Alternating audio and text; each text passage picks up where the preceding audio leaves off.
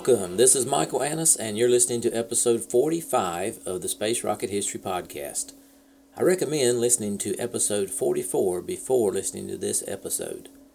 And now, Voskhod 1, Part 2.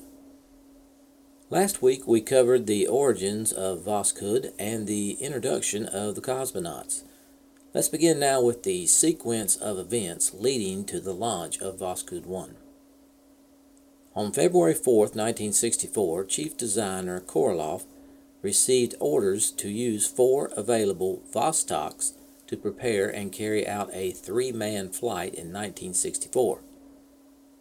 On March 13th, the Military Industrial Commission produced a schedule for carrying out the three man missions that involved shipping two boosters and two spacecraft to Baikonur in June and two more boosters and spacecrafts in July. The plan called for a launch in the first half of August. On August 3rd, the State Commission for the Voskhod 1 flight was set up by decree. In July, the initial plans for three unmanned test flights was reduced to only one test flight.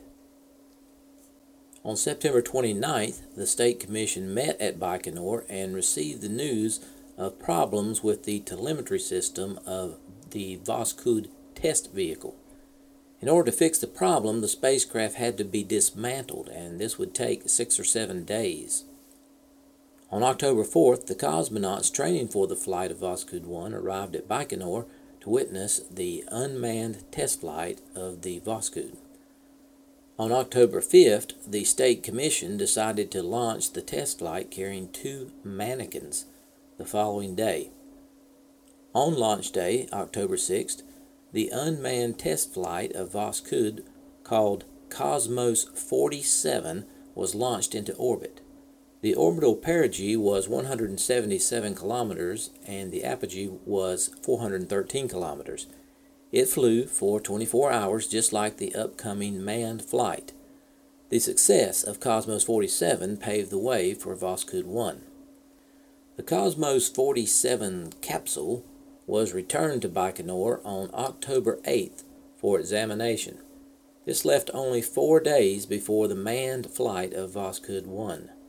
Clearly, Korolev was operating within very small margins of time. Also, it was important to get the manned flight off promptly because tracking ships in the Pacific and Indian Ocean only had supplies that would allow them to remain on station until mid October. The plan was to launch Voskhod 1 on October 10th, but on October 8th, the news arrived from ground test of the third stage engine that it had suffered high frequency oscillations in the combustion chamber. The engine was being tested by the Kosberg Design Bureau and had flown many times without problems. The prevailing view was that the oscillations were caused by the effects of the test stand, and designer Kosberg reported this conclusion to the State Commission meeting at Baikonur on October 9th. With the oscillation problem accounted for, yet another problem occurred. The telemetry transmitter in the booster malfunctioned and had to be replaced. These problems delayed the mission until October 12th. October 12, 1964, was a quiet, frosty morning.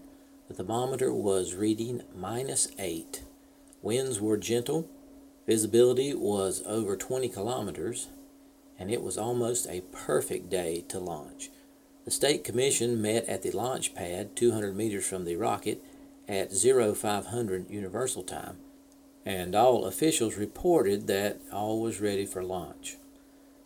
Korolev stated, quote, The rocket can be fueled and launched, end quote. Shortly before launch, members of the State Commission, the launch team, doctors, consultants, designers, and newsmen had their customary send off ceremony at the launch pad and bid the cosmonauts a fond farewell. Commander Komarov reported that the crew was ready for the flight.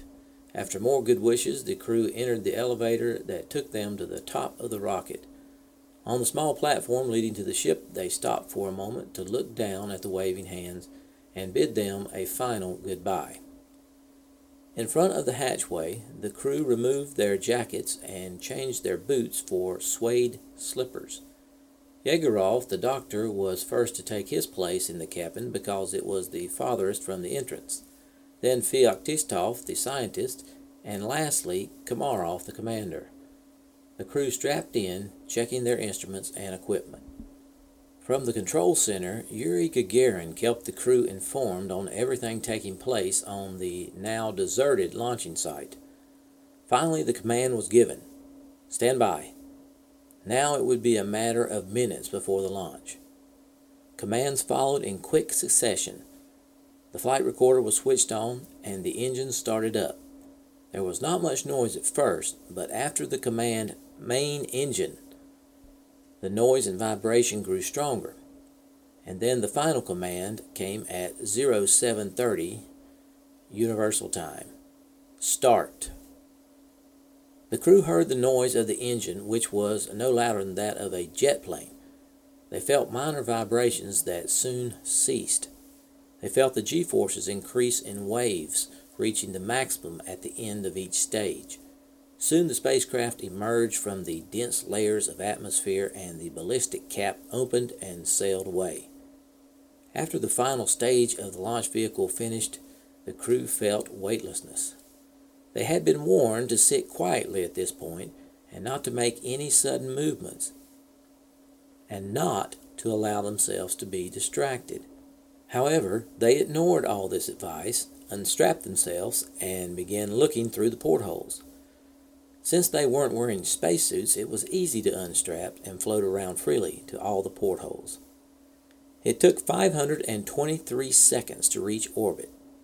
Around 0900 UT, the launch was announced by famous Soviet radio announcer Yuri Levitan. Here's the audio. Внимание! Внимание! Работают радиостанции Советского Союза. Говорит Москва. Передаем сообщение ТАСС. Сегодня, 12 октября в 10 часов 30 минут по московскому времени, Voskhod 1 entered an orbit of 178 by 408 kilometers at an inclination of 64.9 degrees, just as planned. During the first orbit, the commander reported that the crew felt fine and that they were proceeding to carry out the flight plan. The engineer, Feoktistov, checked the apparatus and the atmosphere in the cabin. The doctor spread out his instruments and examined the other members of the crew.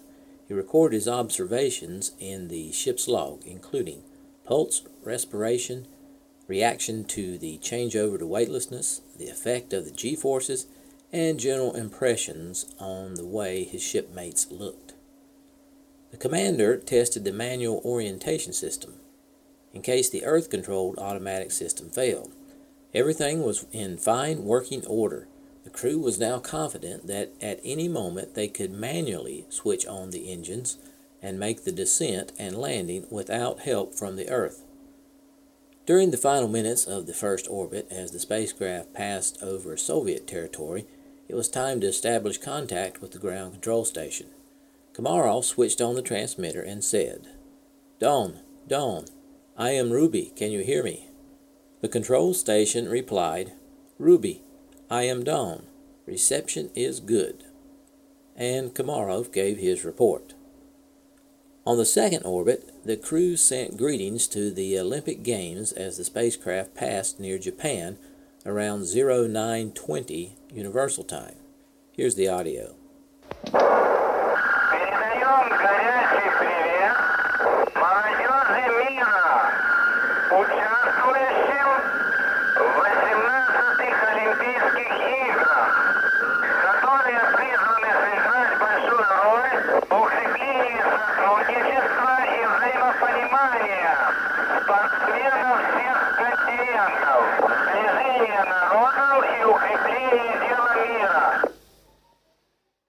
The crew was also able to observe some very interesting phenomena from space. Towards the end of the third orbit, when the spacecraft was flying over the Antarctic, the crew saw a unique phenomenon. Columns of yellow light, hundreds of kilometers tall, rising at right angles to the black horizon, towered over a layer of brightness that shrouded the earth. It was like a multicolored layer cake. First the horizon, then the dark sky, then a layer of brightness illuminated by the moon, and above this, the yellow columns of light. Like a palisade, they fringed the entire visible horizon for about 2,000 kilometers. The crew was so entranced they did not realize the nature of the phenomena they were observing at first. Then the engineer exclaimed, Why, it's the aurora australis! The aurora australis, viewed from Earth, is not so impressive. But in space, the columns of yellow light stood motionless, and through them the stars glittered. The crew was observing the golden halo of Earth. Flying over the green fields and yellow deserts of Africa, Boris Yegorov tried to identify the snow capped peak of Kilimanjaro. Suddenly, he noted some strange reddish flares. The crew peered out the portals. Below, lightning flashed through the thick layer of moonlit clouds. It was a thunderstorm.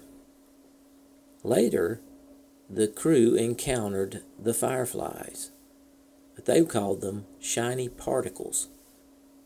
Of course, the crew had heard about these mysterious particles whirling around the spaceship from reports of John Glenn and other U.S. astronauts. The luminous particles were visible only against a black sky when the sun was shining from the side. They appeared at a distance of one half to a few meters from the ship and then gradually disappeared. Their movement was erratic. Sometimes two particles would move toward each other. The cosmonauts believed that these tiny particles came from the ship and were simply dust particles that were round everywhere, including in space. And in the sunlight, they became clearly visible. As the mission progressed, it became clear that the three man crew of Voskhod 1 had several advantages over the one man crew of the Vostoks. For example, during the Vostok flights, the cosmonauts had to spend part of their time sleeping but on Voskhod 1, two members of the crew were always on duty while the third rested. Their work in space did not stop for a moment, and they were able to obtain considerably more scientific information. Alteration of work and rest ensured maximum efficiency of all the members of the crew. As another example, in the one man capsule of the Vostok program, the cosmonaut, in observing various phenomena, could rely only on his own judgment.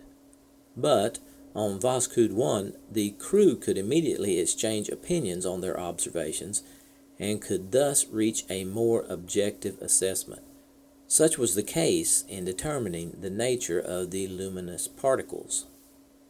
The first cosmonaut to go off duty was Dr. Yegorov.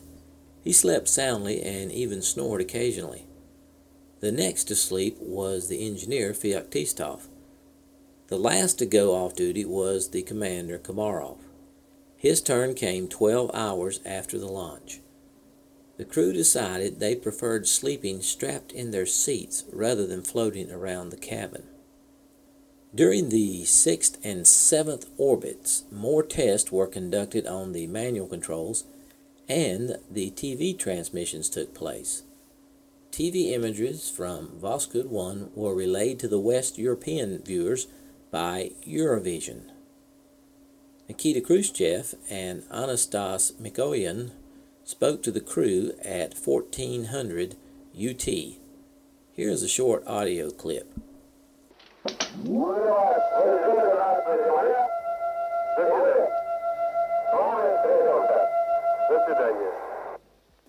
Khrushchev told the crew that Mikoyan was standing next to him and was eager to take the telephone receiver from him.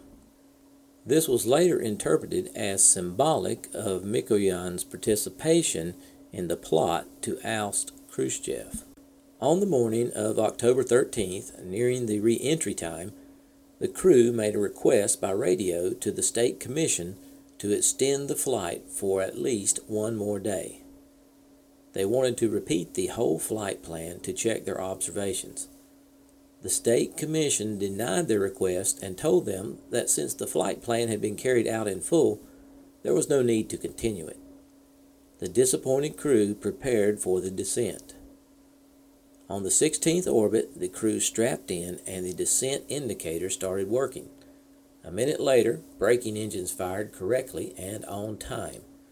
With a light metallic clink, the instrument section separated from the capsule. Then the capsule re entered the atmosphere. Outside the portholes, it began to turn pink. The black sky vanished, revealing an orange red haze. Soon the portholes were covered in fire. The doctor asked, Are we ablaze? The engineer replied, No, it's just the white hot boundary layer. The temperature on the gas around the capsule was close to 10,000 degrees. The crew could hear the heat resistant covering crackling. Yet, inside the cabin, the temperature was normal. Next, the crew began to feel the effects of gravity.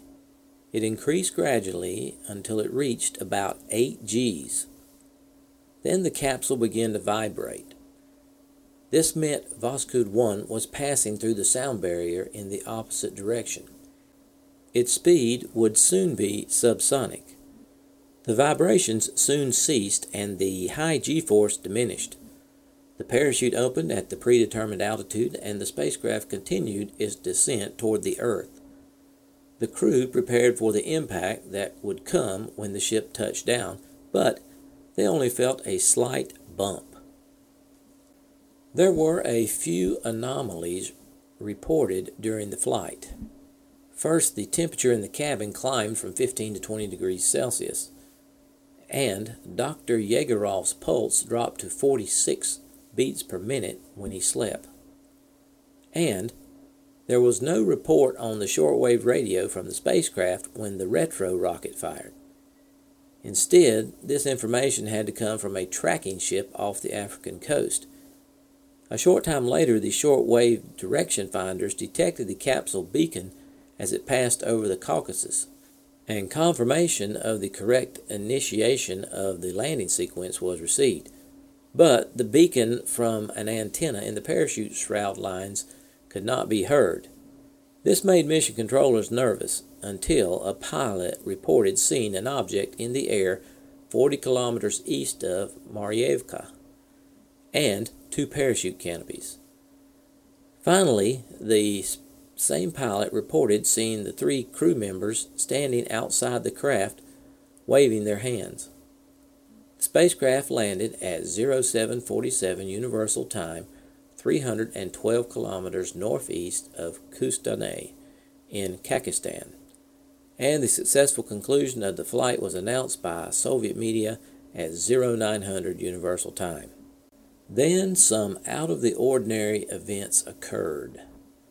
When the crew arrived at Kustane, there was no customary telephone call from Khrushchev. So the crew proceeded to fly to Baikonur to give their report about the flight. After a celebratory luncheon at the launch site, Marshal Rudenko was ordered to fly to Moscow immediately. A meeting of the party's central committee was to be held the same evening. The crew's celebration at Red Square was canceled, and Korolev quietly left the Cosmodrome for Moscow on October 15th. It turned out that Premier Khrushchev, the chief political supporter of space stunts, had been removed from power. It has been suggested that this might have been the real reason the crew was not allowed to spend another day in space. But in any case, on October 19th, the crew finally left the launch site and flew to Moscow to be greeted by the new leader of the Soviet Union, Leonid Brezhnev. Oddly enough, a flight that had been designed to politically upstage the U.S. was upstaged itself by politics in the Soviet Union. In conclusion, Voskhod 1, the seventh manned Soviet spaceflight, achieved a number of firsts. It was the first spaceflight to carry more than one crewman into orbit, the first flight without the use of spacesuits, and the first to carry either an engineer or a physician into outer space. It also set a manned spacecraft altitude record of 336 kilometers. Since the flight occurred in 1964, before the beginning of Project Gemini's two manned flights, Voskhod 1 had a significant but temporary international impact. NASA Administrator James Webb called the flight of Vostok 1, quote, significant space accomplishment, end quote adding that it was, quote, a clear indication that the Russians were continuing a large space program for the achievement of national power and prestige. And for a brief time, the three man Voskhod flight was thought to be the Soviets' answer to Apollo, which made the U.S. seem further behind the Soviets than it really was.